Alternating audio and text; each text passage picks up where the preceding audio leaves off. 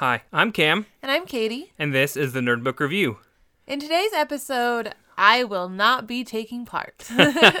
We will have our very first guest, a buddy of mine named Barry Smith. yeah, a very uh, incognito name. It sounds like it's made up. it does, doesn't it? But Barry is an awesome guy, and here in just a moment, we will get into the recording. Yeah, I uh, did not do this one because I just didn't have time to read it. It is one I would have liked to read, so I probably will sometime soon. So I'll go ahead and read the Goodreads uh, synopsis. Was that a question? Yeah. In this pulse quickening novel, Alfred Bester imagines a future in which people jaunt a thousand miles with a single thought, where the rich barricade themselves in labyrinths and protect themselves with radioactive hitmen, and where an inarticulate outcast is the most valuable and dangerous man alive. The Stars My Destination is a classic of technological prophecy and timeless narrative enchantment by an acknowledged master of science fiction. Oh man. Yeah, and it was originally named Tiger Tiger, as I got from the only part I read, which was the foreword by Neil Gaiman. Yes. Alrighty then, we hope you enjoy. Have fun. Hi, I am Cam, and today we have a very special guest, Mr. Barry J. Smith. Actually, I can't prove that J is part of it. It's Barry R.D. Smith. I'm Barry Robert Davis Smith, you know. uh. too a little too much personal information there, but that's okay. Yeah, but we this is still the Nerd Book Review. Sans Katie, who did not read the book with us. But go ahead, Barry. What book are we reading today? We read The Stars My Destination, and I am the guest star today. and by guest star, I mean I'm a very dim dwarf star. but since we're talking about stars, we'll talk about a very great science fiction classic. Yeah, uh, our author is Alfred Bester. Uh, a little bit about Alfred. Uh, he was born way back in 1913 and died in 1987. So, this classic is clearly quite old, at 1956 to be precise. So, what should we know about it, Barry? Well, this book, um, I'm more of a science fiction guy. This thing popped out of me. I'm not the biggest fantasy guy because here's the way I see it. You know, fantasy makes up magic. Science fiction um, puts science in the magic. You know, that's a really arrogant way to put it. Yeah, but you still, know, I like I like dragons and all that other stuff too. But this, unlike a lot of other science fiction books in that time period, really puts grit into the genre. It puts it makes a dirty, ugly future rather than the hope for a you know like future utopia with great governments and then you still deal with a few problems you are dealing with a very ugly gritty world and a very ugly gritty dislikable or unlikable i don't know is dislikable a word Eh, sounds good. all right, all right. We'll go with it. We'll go with it. You know, I'd use it in Scrabble. So, you know, does that even have enough letters? Okay, it's I more than know. eight letters. Whatever. So, our main character, who you're talking about. Okay, Gully Foyle is our main character. Yep. He has no education. He is a normal person. He isn't a scientist or an astronaut or anybody uh, from a royal family like Dune. He is your general nobody who is lost, who is scuttled on a tiny spaceship in Yep. the middle of space at Yeah. the beginning of the novel. that whole him being stranded is going to be the like the whole catalyst for the entire rest of the book like his single-minded quest for revenge for the people that left him behind that's going to be what moves the entire book forward mm-hmm. yeah and one thing that you actually told me about, but then I, I read in through uh, Neil Gaiman, who writes the foreword for this book, is that this is actually based on the Count of Monte Cristo, and that's what he used as his like inspiration. It was it's kind of interesting. I haven't read the book, you know. Maybe I should do book reviews if I haven't read that classic. I don't know, but I watched the movie recently, Yeah. you know, and you know they it was I was on a honeymoon in Marseille, France, you know, and they, who knows they filmed the movie in Marseille, France. Interesting city. It's like the Portland of Europe, if you ask me. But Yeah, very it- dirty. It's a dirty, gritty town. Is it really? Kind of like Portland, yeah. Huh. Dirty, gritty, French, good food, lots of garbage everywhere. There was a garbage strike in Marseille, France, a few years back, where no one was picking garbage up. You can tell how stinky a French town can get with nobody picking the garbage up. Yeah, and actually, Katie and I will be in Marseille this summer when we go on our uh, on our tour. Oh, really? Well, Yeah. You know, you got to ask for some more. I, I got a place for you. But anyway, Yeah. So uh, getting back like into the main like thing here is that like I think that the important thing with this book for like why people might want to still read it is that it's not dated. The like a lot of sci-fi is hokey, like the old like 1950s sci-fi. As we said, this is 1956, and because it's dated, they'll have stupid technology that might have seemed cool, like the House of the Future at like the World's Fair. Mm-hmm. But that's not the kind of stuff that that you have to deal with in this book. it's not the idea of finding aliens and like the interesting idea of discovering a new alien race. Nothing to be found in this book at all. Yeah, and it's not, and, and technology is not the the main focus. Um, something that we we're just gonna get into. It's it's a spoiler, but it's like the whole premise of the entire book. This book came out in 1956. Yeah, you know, so get over it. Yeah, so people have discovered the ability to teleport. They call it jaunting. You can move up a thousand miles is the absolute max, and people are actually based instead of being like your class system is almost based on how far you can jaunt. Like if you can, if you can't jaunt at all, then you're basically worthless to society. And if you can only jaunt like 50 miles, well then you have to jaunt a whole lot more times than someone who can jaunt the maximum of a thousand miles. And so I think because of that, like flying cars don't exist. Um, people don't even have to worry about cell phones or anything like that because why would you need to worry about a cell phone when you can just jaunt to talk to somebody? Mm-hmm. And so, like, I think that because that, like, the tech's not dated, you know? Mm-hmm. The tech isn't, yeah, like Cameron said, the tech is not the focus. The focus is the characters.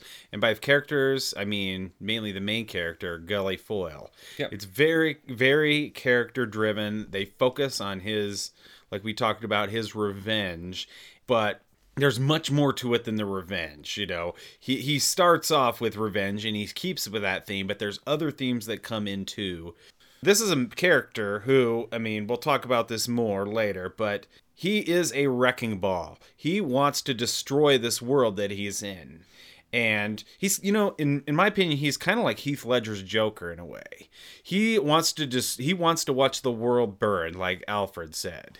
yeah. However, you empathize with him because, unlike Batman's world, at least before the plot starts, it's a very bad world.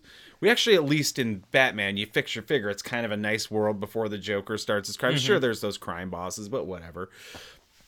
Uh, but no, this is a very ugly world ruled by corporations. Um, if you're poor, you're going to stay poor. I mean, it's not a pretty place to be. It's not a pretty place to live. And you know, when this guy wants to bring a wrecking ball to this world, you just want to see how he's going to do it.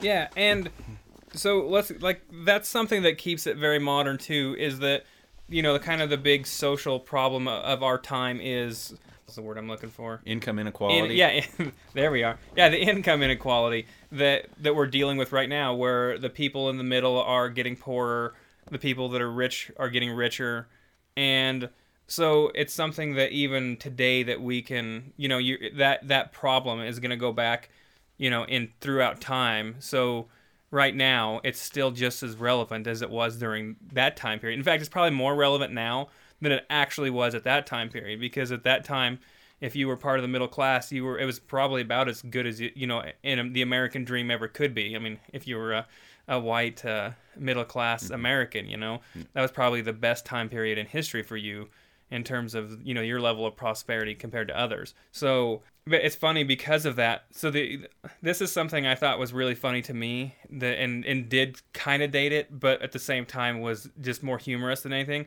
Was that like the big families are the Sears Roebucks, the Kodaks, like the the the big corporations of you know the 1950s, like they become like wealthy industrial families who basically run feudal empires of their own and the richer you are, you don't actually jaunt. the The main he's not really a the main bad guy, but the, one of the rich families. Yeah. His He whole- doesn't jaunt. He doesn't jaunt. In fact, when he does end up having to jaunt at one point, it's the first time he has in 30 years, and he he speaks on a rotary telephone because he's rich enough that he can have he'll call somebody and then they'll jaunt to talk to him, but he actually calls them on a on the telephone, you know. Yeah, why would he jaunt? That's too much effort. Yeah, it's not I'm only is it too much I'm rich. effort. Why jaunt? Yeah, he's got they've got like servants who are wearing their you know their gear like Lots of money, lots of power, and you're going to see something you find later in the book. Gully Foyle has another secret other than his will to have revenge on these people. He carries another secret with him of very great power that he's going to use to upend a lot of the power that these main corporations have. Now, while this book has not dated in a lot of ways, there are a few in- parts of it that have been dated, I must add such as the treatment of women. Now, a lot of the women in the book are they're slightly feminist. They have power. They they're scheming. They they aren't controlled by men. But then you all have some women at the same time they are kind of controlled and subservient to men. And you do have where the main character does rape a female. He uh, also you know he slaps women. He treats them horribly. This is something you would not put in a modern book at all. You know he already is a gritty terrible character so it, but there's a lot of anti-heroes in today's tv and Yeah. literature that do the same thing. It doesn't doesn't ruin their compellingness as a character either No. but and, and something and going back to what Barry just said about the the there's a rape. There uh, there might even be multiple rapes. I can't remember but this is something that that in 1956 it's implied like they don't even actually directly say that he rapes her she mentions it later on you know like that it had happened or that he forced mm-hmm. himself on her but there's no descriptive rape or I don't even know if there's ever like a real descriptive murder scene or anything like that either, like of what actually happens. But it just says that it happened. You know, like it's implied that something that if this book has had been written by like George R. R. Martin today, then he would have spent several pages describing the rape. And that doesn't happen in this mm-hmm. book. It's a it's a fairly short book. What does it come in at? Let me guess. Let me guess. I'm gonna just look at that and gonna say 274 pages. What do you Ooh, think? I don't think- don't look. Don't look. It was either 256 or 258. All right. 258. Oh wow. So Yeah. I was, I was a pretty good guess on my part. Yeah. Yeah. So it's not. I could work in a carnival, a book carnival sometime. Yeah, so it's not going to take you forever to read. It is a really quick, entertaining read for me, for sure. Um, so let's get into our main character, Gully Foyle, a little bit. We already talked about Barry right off the bat that he's basically he's uneducated. He doesn't have any special skills. He, I think that they, when they actually go like look at his background, like the authorities, he is average in every way. It, it seems like, except that he is just so driven that he controls his destiny in certain ways just by sheer will alone. You're absolutely right, Cameron. There's a lot of instances where that will just seems to just his willpower is almost a character in itself. Yeah, it really is. Well, I mean, it kind of becomes a character almost, you know. You're going to take a trip in this book inside of this character's mind, literally. Yeah, you re- yeah. Okay, you- not literally. Basketball LeBron James is not literally on fire. You're going to get pretty close to being inside of his mind. though. Yeah, yeah. The tattoos are pretty sweet. You know, tattoos weren't hip in the 50s.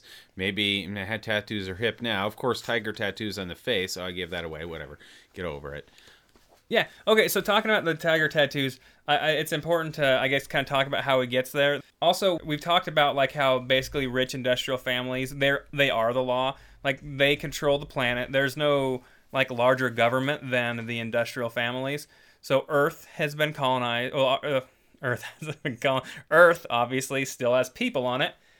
Then the moon has been colonized, and Mars and then like some of the moons like Europa, um, and then a lot of a lot of uh, asteroids. Also, there's a war going on between the inner planets and the outer planets, and so that's part of the whole intrigue here too, because Gully gets left out by like what by the one of the major industrial families, like they leave him on his derelict spaceship. They used him as bait. Yeah, And without spoiling it, well, I mean, you'll figure out why he's where he is. I don't want to spoil that part because it's, it's a re- very important plot. at the yeah, it really is. That's that's something we shouldn't give away. But But yeah, so they get uh, he he manages to get the ship working, and he goes to this crazy asteroid. It's like a large asteroid where a group of scientists like 200 years before had gotten stranded on the asteroid and so now they've basically gone native like back to like the savages of the that you would see in a book you know in something of this time period basically. They've tattooed themselves. They're they have like a pseudo religion that's like s- kind of science but they don't really know what the science is anymore. And they tattoo gully when he lands there. And it's like a tiger tattoo. And that's kind of what barry was talking about that like it's beca- basically becomes a character of its own the tattoo does Mm-hmm. and so even after he manages to get the tattoo removed every time he gets angry or shows any emotion he gets like subcutaneous scarring that flares bright red and then becomes that shows when he's a savage again mm-hmm. yeah Yeah, it's very descriptive of his character. It's a very great symbol for his character. He is so driven. He he doesn't see life as a other than his own is a sacred thing. He's willing to kill, strand any other person he encounters to get to what he wants. Yeah, and he leaves people behind. It's not really even a question of whether he's going to leave people behind. He's just like, well, I can either maybe get caught and not achieve what my goal is if I help you out, or I can just bail on you. So I'm going to bail on you. And he never really even worries about it. He is a product of the society, though, that he doesn't have any sentimentality, but no one has a sentimentality in this book. Look at like the the huge these industrial families.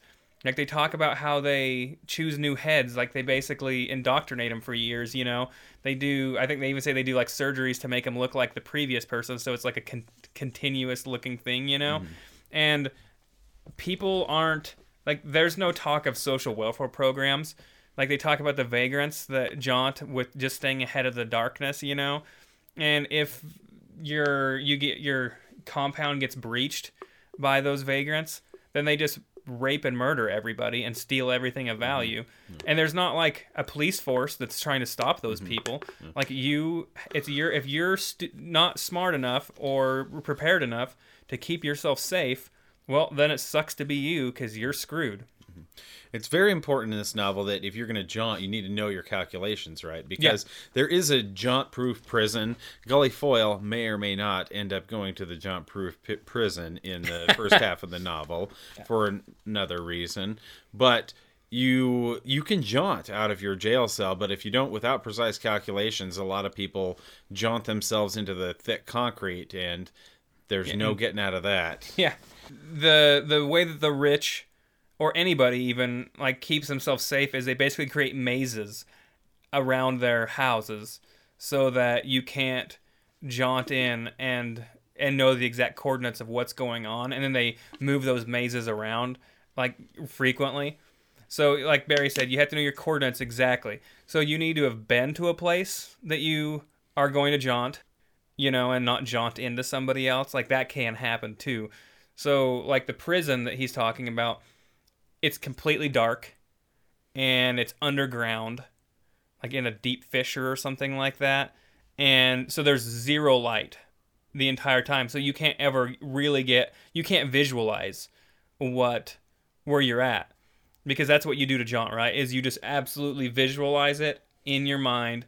So you need to have been there and you need to be able to see where you are now and where you're going. Mm-hmm. However, mankind has not had the ability to space jaunt up to this point yet. It's No. all restricted to Earth. That's basically the only limitation right now is that you ha- you can only jaunt a thousand miles max if you can, you know, if for everyone that can jaunt, and almost everyone can jaunt. Like it's not like a few. pe- It's not a Superman like power. In fact, you're the dregs of society if you can't jaunt. And there's one character, one female character at the beginning who meets Foyle. She's kind of an outcast because she's only a one-way, one-way telepath. Is another big theme in this. You can read people's minds as well. Yeah, and and, not- you can send messages to people through your mind. That one, yeah, that one's a lot rarer. But I think it was the same kind of like th- like the bit like the jaunting, like opening your mind up is what made that you know an ability for some people. But it's definitely more rare because I don't think I re- even remember anyone else projecting is what it's called. I think right, Tele- the Yes. telepathy- yeah, projecting. So like she's worthless and not like special because, or I guess she's not worthless, but She's she, not worthless to Gully Foyle. He has a purpose for her. Yes, absolutely. But you don't. Uh, but she's More than one. Yes, but she's not like special in their society because she can only do that one way. I don't think everybody can, but like, but only being able to project your thoughts into somebody else isn't a big, isn't very good. I mean, I guess if you were like a, a family head and you could just be like, "You servant, go do this," then it would be like worthwhile. But if you're not rich, then it's not. One other part of this book that is incredibly ahead of its time is their use of um, cybernetic implants. In the second half of the book, you see Gully Foyle Oh yeah, somehow ends up he ends up i'm not going to tell you how but he ends up being pretty well off. He ends up in a very good situation.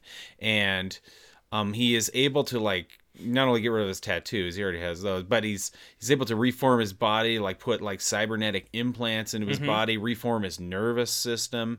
And this makes him a much more powerful person. And you're going to see this a lot more with like william gibson novels in the like early 80s and that's going to lead into more of that like what they call cyberpunk movement that comes during that time period. You're going to see a lot of hints of it and of uh, this ugly time period that is kind of like almost visionary of alfred bester Well, to- it, it it absolutely is visionary of Alfred Bester because Neil Gaiman himself actually in the foreword says that Alfred Bester is the father of cyberpunk, like that that he's the inspiration for a lot of that. Even though he's not really writing, you know, like true cyberpunk, he's one of the few people that the old sci-fi people and then like the big revival in the 80s that everyone loved him and talks about his works because of that. Which is funny too because he really only writes two novels that are that actually are any good his entire time.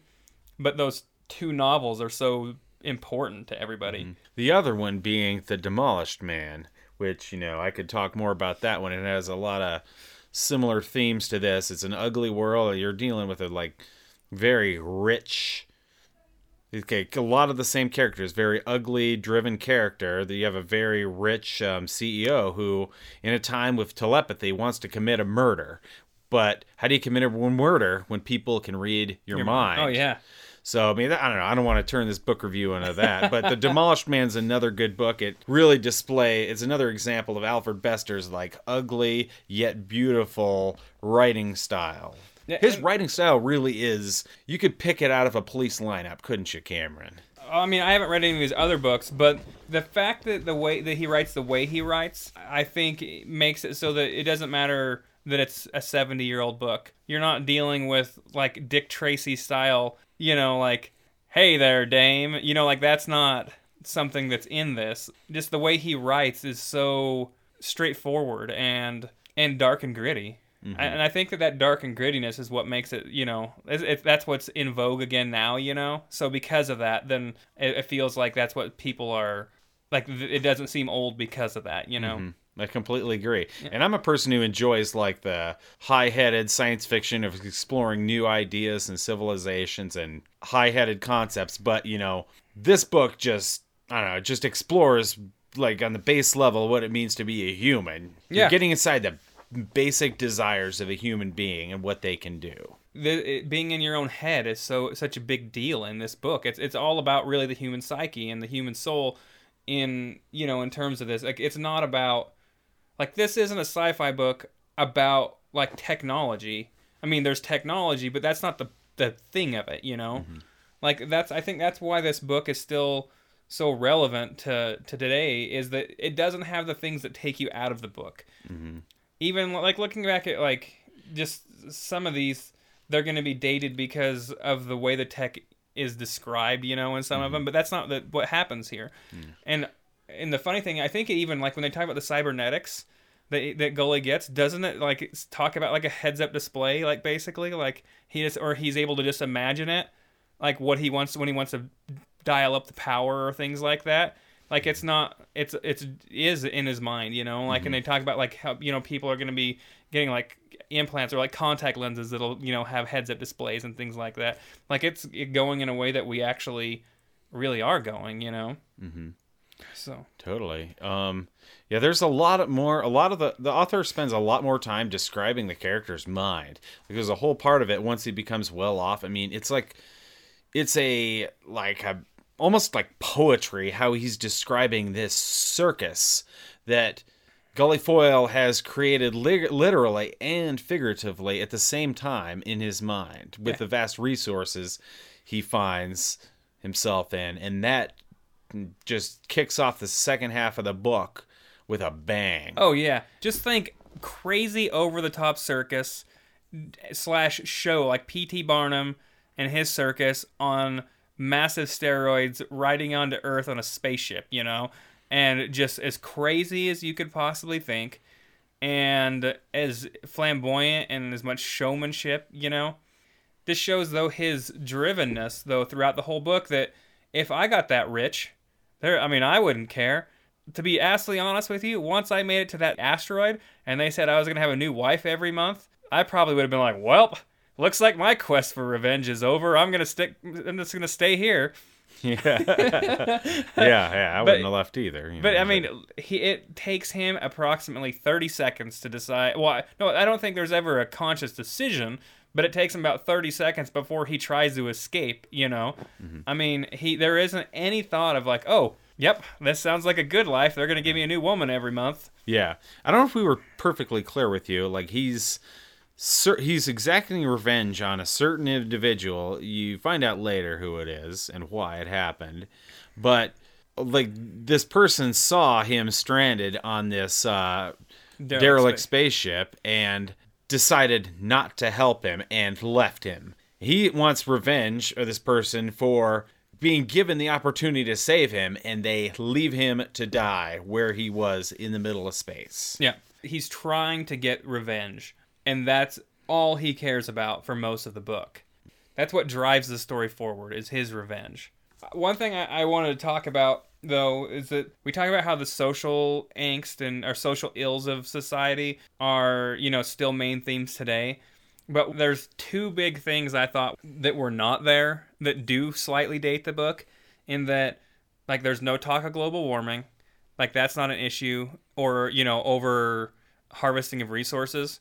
And there's no talk of overpopulation so i think those were two like things that that you would have seen in a in a book today you know a sci-fi book today i don't think that that can just completely be explained away by people having moved out to the stars i think that those weren't things that were a, an issue you know in 1956 so they're just not something that he would think about at that time that are things that today would be in almost any dystopian book. That's a very good point. Yeah, that is a theme that was left out. Um, one of the last chapters of the book, I'm not going to tell you what happens or how you get there, but you're going to see something that you don't see in many other books. You're going to see this, you're almost looking at pictures within the book, and it's not like a picture book, not like a graphic novel or everything. He's, the character is like using letters as pictures. He's not writing side to side like your English teacher would like you to. These letters are all over the page. Their fonts are big and small, and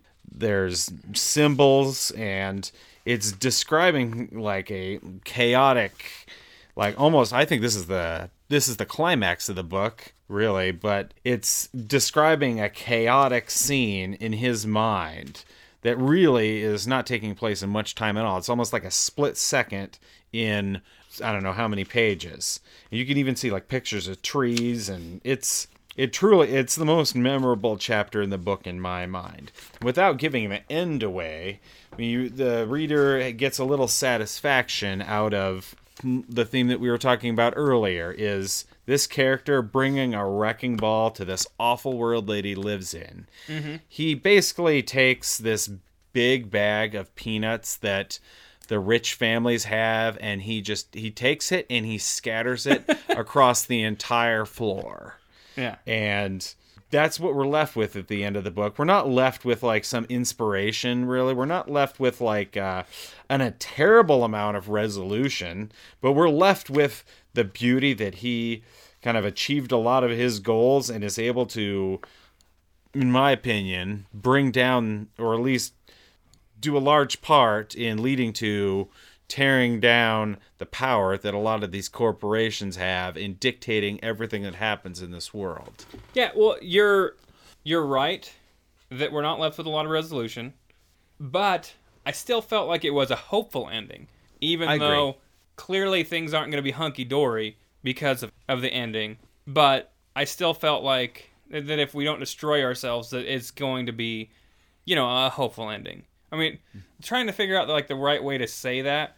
Like, there's the potential for society to become better because of what he does. Yeah, there is. Sometimes it's hope not- is the best thing that you could possibly have because there's really no hope earlier. And he kind of, the character kind of gives hope to many people in the universe who otherwise wouldn't have hope with the acts that he does at the end of the book. Yeah. He has a choice to kind of go along with the corporations or do what he really wants to do and burn them to the ground. He decides the latter. Yeah. First off, I really feel like, without giving away like outright spoilers, that a 70 year old book were a little bit different to for giving out some spoilers compared to most of these books that where we've been trying to read. You know, that are like a year or two old for a lot of them, or like no more than five or six. You know, You're gonna you can pause it and fast forward a little bit if you don't want to have a spoiler. Yeah. spoiler. he's a wrecking ball that society needs. He doesn't. He's not trying to save society. He's not Trump by any means. but, Maybe we should edit out that political part. I don't know. maybe but he's not he's not out trying to be a hero like there is he is literally just a savage for a good part of this book he speaks like a savage he doesn't use anywhere close it's more like pidgin english you know he's clearly not trying to be a hero i don't think he ever really truly can be considered a villain either because he really was wronged. That's a big thing in this book is that he really deals that best is it Bester? Yeah Bester really deals in grays. Like he doesn't he's not an absolutist. No one's absolutely evil and no one's absolutely good. The industrialists aren't really evil. They just don't give a shit about anybody but themselves. They don't care one bit about anybody but themselves. So it's not like they're actively torturing people or you know or like they're not going out there on purpose trying to ground people into the dust. They just don't care if you do. You can consider that evil, but it's it's more of like evil by indifference, you know. There's there's I mean you're you're going you're gonna die if you don't uh, if you're not selfish in this book. If you're Yeah. in this world, you're just gonna die if you're or live an incredibly impoverished life. There's just no other way to really succeed. There's no humanitarian way to live a good life at this point in this No. book. Um, and but our our main character Gully Foyle, I think at the end of the novel he despite his many, many faults throughout the book, finds some level of humanity in his body. There's some shard of humanity and selflessness that he gets near the end of the novel with the experiences that he goes through. Yeah. I mean, I think that's what gives the the book its hope, you know. So something that we do um, in our, and I'm more describing this to Barry, is that we do a recommendation phase. So the did we like the book? Um, how did we think it made us feel? Would we recommend it to others? Uh, Katie and I do a five star rating system. You don't have to. You can choose whatever rating you personally want to do. Five stars. Okay. Five stars, kids. That's what you get. it's a great book, great writing, great, great world that he creates, and it's stood the test of time. Is it the best book that's been ever made? I'm not going to make that uh, argument, but um, some people who don't like some grittiness, there's some ugly parts. You may not like it. It is almost more of an action book at times too, so it's not going to spend long times talking about themes or ideas or philosophies. It's a fast-paced action book at the end of the day, I find. Yeah. Um but but going back to the the dark and gritty, like that's kind of what's in today, you know, is the dark and gritty again.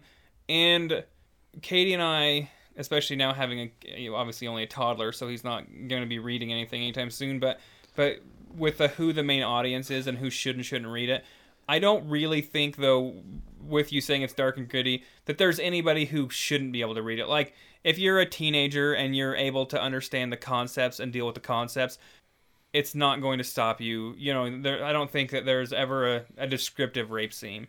Like I said, it's in, the, the violence is implied. The scene's literally not described at all. It just later on says it happened, you know. So there's no issues for parents, I don't think, with them not, you know, not letting a, a younger teen read this book if you think they can handle it. Mm-hmm. For me, I kind of felt like it it was kind of depressing in that I can see society going that way, you know? I mean in terms of that the corporations take over and uh, I don't know that we're ever going to have the jaunting that's going to be, you know, the mm-hmm. equalizer there. There's still hope. So it doesn't it's not like it makes you feel like terrible, but it's kind of depressing to think about that a little bit. I personally am going to give it a 4 star.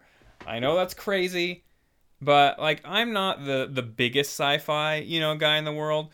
I thought this was an entertaining book, but like I said, I don't necessarily like I'm not gonna say it was the best novel ever either, but it was a it was a really good novel. I mean, a four star is not a bad rating, you know, like. But for me, I think maybe because it was only 258 pages long. I think if it was longer for me, you know, and a little bit more, I like it a little bit more in depth. But I still really like the book. I mean, you know, a four star rating. But I'm just saying that for me, like I, you're a, this is a sci-fi classic. So for you, who is a huge sci-fi fan, obviously this is, you know, Neil Gaiman wrote the foreword for this book, you know, and said that this was influential for him. And I mean, I could probably throw a four and a half star if we're being serious, especially with the way I've been pretty lenient on rating things. A four and a half star ought to be my real rating, to be honest with you. Um, I mean, it's probably sacrilegious that I'm not giving it a five star for for these for you know for like real hardcore. Well, there there's a lot of really hardcore science fiction fans that w- didn't really like this book. Yeah. You know, it wasn't as I'm not going to say they're the arrogant fans, of course, but you know, yeah, like like Cameron said, you know, some, so a lot of science fiction fans like more descriptive worlds that deal with like larger themes, larger political intrigue. Uh, there's, I mean, it's not the most intelligent book in the world per se. I mean, it's a little intelligent. There's some intelligence, you know. If you're an intelligent person, you'll get more out of it than someone who isn't. But Yeah. it's there's more intelligent books that could be debated for longer than this book. I mean, this book, it's what is stated in the book is fairly face value. What you see in this character is what you get in this character. He isn't representative of a larger theme. But the thing is, is that it's not corny in any way. It's worth reading. It's a quick read, so it's not like it's going to take you, you know, a couple weeks to read this. You can read this if you had an afternoon or two, you know, where you weren't doing anything else. Then you can read it then. Um, there's still things that are relevant, like cl- the class struggle thing. It's not like there's no no message. There's there's a clear message. So Barry gave it a, a resounding five star. I gave it. I'm gonna go with a four and a half star. Let's be honest. Katie and I have been pretty generous in our ratings, so I feel like giving this one only a four star would be a little bit uh, mean to it. I think it's probably a real four star for me. But since I gave a book that I didn't even necessarily like a three and a half star, I feel real bad only giving this one a four. I want to thank Barry for coming on. In two weeks, Katie and I will be back on together. We're probably going to be regularly having guests from here on out. I think that Barry hopefully will become a guest again. This was a lot of fun. We had a good dinner. The dog loves Barry, and he actually plays with the dog. anything else? Anything you want to say here to end things off? Uh, this is a quick book. Just check it out. It's a good plain read. You can read it in your whole flight. It's, I mean, it the pages fly. Yeah. And you just want to find out what happens next at every turn. And at the end, you're just going to be, you're just left with a myriad of emotions. You feel happy, you feel sad, you feel hopeful, you feel a little depressed about how things still are. Kind of like being a human being, I guess. Yeah. All right. Well, thank you very much. Thank you very much for having me on, Cameron. You bet. I hope you enjoyed our episode with Barry.